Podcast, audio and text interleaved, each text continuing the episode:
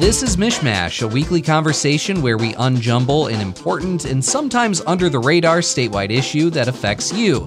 I'm Jake Neher. And I'm Cheyna Roth. As we've discussed on Mishmash recently, Michigan would revert to one of the strictest anti abortion laws in the country if the U.S. Supreme Court overturns Roe v. Wade, which all signs are pointing that it's very likely to do.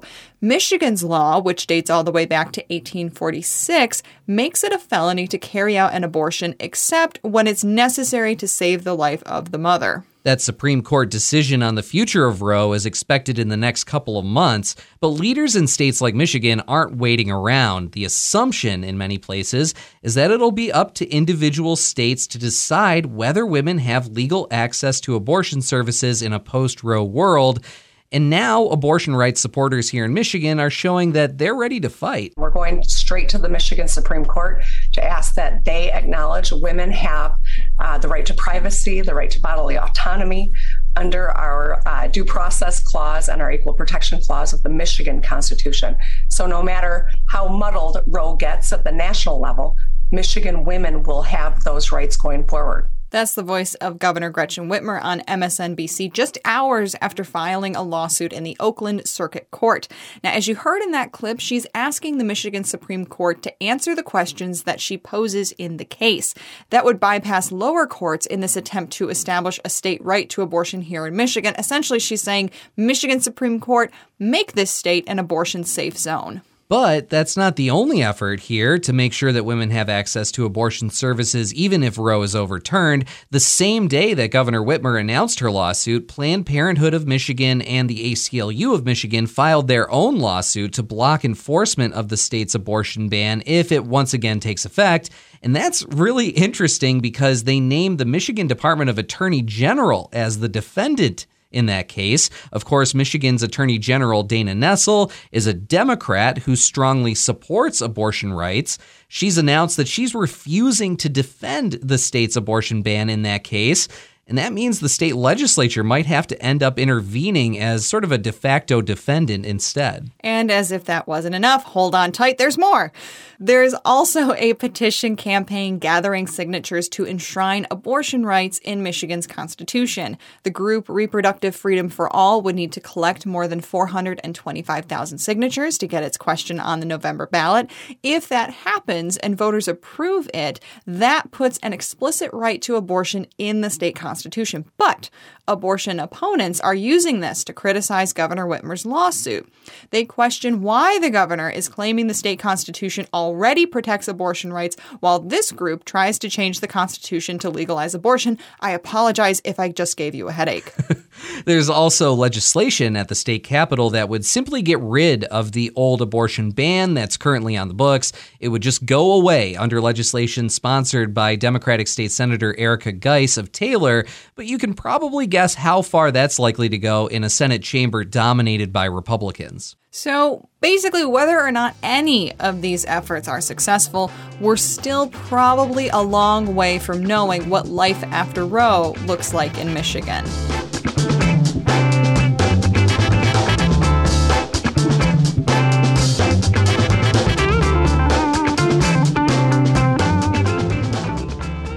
So, Jake, we typically use this part of the podcast to continue the conversation, but this week you had a chance to talk with U.S. Senator Gary Peters about some of the really big things happening in Washington right now and how those affect all of us here in Michigan. That's right. So I got a chance to catch up with Senator Peters right before he headed over to the White House to see the president sign his bill to reform the U.S. Postal Service into law. We also got the chance to talk about his vote to confirm Judge Ketanji Brown Jackson to the U.S. Supreme Court as the first black woman to serve in that role. This happened before he uh, actually cast that vote and before that vote happened.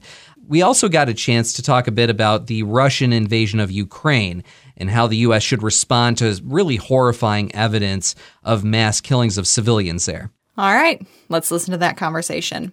Senator Gary Peters, thank you for taking the time today. Oh, great to be with you, Jake. So I want uh, there's a number of things that I'd love to talk to you about, but I want to start with the upcoming confirmation vote for Judge Ketanji Brown Jackson. Uh, we are talking on Wednesday afternoon, so the vote hasn't happened yet, but we are expecting it uh, sometime soon. Uh, I'm curious what you are thinking uh, as we approach that vote about, um, you know, sort of the process so far and the this moment in history. Well, there's no question uh, this is a, um, a major historical event. I'm very excited uh, to be a part of it, but I'm just so excited to be able to uh, to vote for uh, Judge Jackson. She is uh, an incredible uh, person. Uh, she has a distinguished uh, legal career to this point. Uh, in her judicial role, she has always been viewed as probably one of the most impartial judges uh, serving on the on the bench. I had an opportunity to meet with her one on one last week uh, and came uh, away uh, even more convinced that she has the the experience and the temperament to, to be a Supreme Court justice. So I think we are very fortunate to have an opportunity to to uh, confirm uh, a nominee with her character. I certainly was disappointed though through the process. You know, I saw some of my colleagues on the other side of the aisle uh, engage in in uh, false attacks, personal attacks, some really nasty stuff uh, that uh, certainly I believed were beneath uh, the, the uh, U.S. senator and the questions uh, that were asked of her. But but all through that, uh, what she did is she just proved uh, herself to be an extraordinary individual. Her, her temperament in dealing with some of the questions that were thrown at her that I thought were off base and uh, and inappropriate. Uh, she handled with grace, uh, dignity, and an incredible amount of professionalism. She's she's just going to be an outstanding Supreme Court justice. And I'm curious if you're willing to reflect even more on this environment that this has all exposed. I mean, I think we all know how partisan Congress and the Senate is right now. However, you know, I think I saw recently that when Judge or Justice Antonin Scalia was confirmed, I believe the vote was something like 98 to 0 at the time. I mean, it seems like it's a relatively recent phenomenon in American history that these kinds of appointments of you know of judges that legal scholars unanimously agree are qualified for the Supreme Court uh, are being you know that that there is uh, immense opposition to their nominations. What does that mean to you about the kind of climate we're dealing with? Well, it, it's terrible uh, because you're right. Uh, our previous justices, including her predecessor, I think got close to 90 votes when he was confirmed. So uh, we uh, would come together and understand that the, the Supreme Court uh, is a place where people who are qualified, uh, highly qualified, and and are, are willing to to uh, uh, conduct their duties in an impartial and fair manner. That should be the the standard. And and coming together in a bipartisan way to confirm individuals like that uh, builds the kind of credibility that the Supreme Court needs. When, when you think about our the framers uh, to our country, the founders, uh, they they they certainly knew uh, that the Congress uh, would always be a highly partisan body with uh, vigorous partisan debate. Uh, you'd expect that of the president uh, as well. But they also knew that for a democracy to function, there had to be folks who were neutral arbiters uh, with uh, what were going to be very vigorous debates.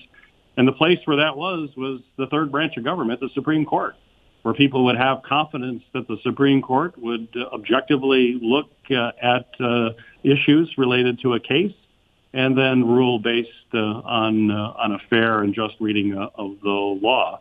And what we've seen uh, is now, unfortunately, the hyper partisan uh, partisanship involved uh, in Supreme Court justices. We we have some Supreme Court justices now, when they speak publicly, uh, have to tell people that they're not partisan. When you hmm. have to start telling people you're not partisan when you're on the Supreme Court, you have a problem. You when you have to start saying that, that you realize that you're starting to lose credibility with the American public and that's uh, that's the the number one tool the Supreme Court has is their their credibility. So this we're in a dangerous time for the court, which is why I think Judge Jackson's uh, nomination was so important because of her view, the general view that she was impartial, the fact that she has uh, support from legal scholars on both sides of the political spectrum, appointees of Republican presidents in the judicial area have, spoke to her qualifications uh, and her temperament. Uh, I uh, hope we get some Republican votes for her. We already have a number who have said they will vote for her. And when the final vote is taken, I would certainly hope uh, that she would get broader uh, uh, broader bipartisan support. But uh, it is this is a challenging time for our country and a challenging time for the Supreme Court, without question. Moving on to something else here, of course, you serve on the Senate Armed Services Committee and you chair the Senate Homeland Security and Governmental Affairs Committee. I want to ask you about the recent news that we're hearing out of Ukraine. Uh, seems like overwhelming evidence of atrocities against Ukrainian civilians on the part of Russia, uh, although Russia is trying to deny that, although it seems like the rest of the world is, is saying that the evidence, again, is overwhelming. What are your thoughts about that and what the U.S. response should be? Well, there's there's uh, no question uh, there's overwhelming uh, evidence uh, that the Russians have been acting in a in a brutal uh, way. Uh, there have definitely been war crimes committed, and without question, Mr. Putin and others who are engaged in those war crimes need to be brought to, to justice. The fact that Putin launched this invasion to begin with against a country, a peaceful country, and to engage in this uh, illegal invasion and what is basically murdering uh, innocent uh, civilians is uh, simply uh, outrageous, uh, must be condemned, and folks need to be brought to, to justice. So we will continue to pursue it. I know the president has put even further sanctions on both Russian citizens as well as strengthening some sanctions on, on major banks. Uh, we've got to do everything we can to try to bring this war to a conclusion. Uh, but uh, there certainly needs to be accountability when this is over, without question. And when you talk about bringing to justice and accountability, what does that actually look like when we're talking about something like war crimes? Well, certainly, uh, as a war criminal, uh, the international community can take actions, and, and I think that you know right now with what we're seeing uh, from the Russians is that there's there's no there. I, I, it's going to be tough to find a path in the near term where they can be part of the international community. This is irreparable damage to Mr. Putin is is uh, basically subjecting his country to irreparable damage that will take decades to recover from. I want to talk about some big news of the day. This is uh, many years in the making. Uh, you were the lead sponsor on legislation that would overhaul, in many ways, the U.S. Postal Service. Again, we're talking uh, right now, we're taping this on Wednesday afternoon. I know you're heading to the White House right after this for the bill signing, but for people who don't know, I mean, you know, this is a this is a major piece of legislation that affects every single American that gets mail, but we haven't heard a whole lot in the media about it. So, so for people who don't know, what would it do, and why is it significant? Well, it, uh, you're right. It uh, very, very pleased uh, that President Biden will be signing uh, this legislation uh, into law, and and actually uh, this this reform package and ideas in this reform package have been in the works for roughly 15 years. 15 years uh, with nothing uh, happening uh, as it should. Uh, I uh, really took up uh, this cause as the, the new chair of uh, Homeland Security and Government Affairs, which has oversight of the Postal Service. I've been working on it for a little over a year, close to two years, and now it's getting signed into law, which will put the Postal Service on much more stable financial footing. And, and that's critically important for the Postal Service to continue to to uh, uh, do their critical mission, which is to deliver mail to every single address in America. They're the only entity that does that. Uh, and uh, it is important for them to have the financial resources to continue to do that and to do it in an efficient way, in a timely way. But they were saddled with some very onerous requirements. One of those requirements was to pre-fund all retiree health care for all of their employees, regardless of their age, even ones coming in in their 20s.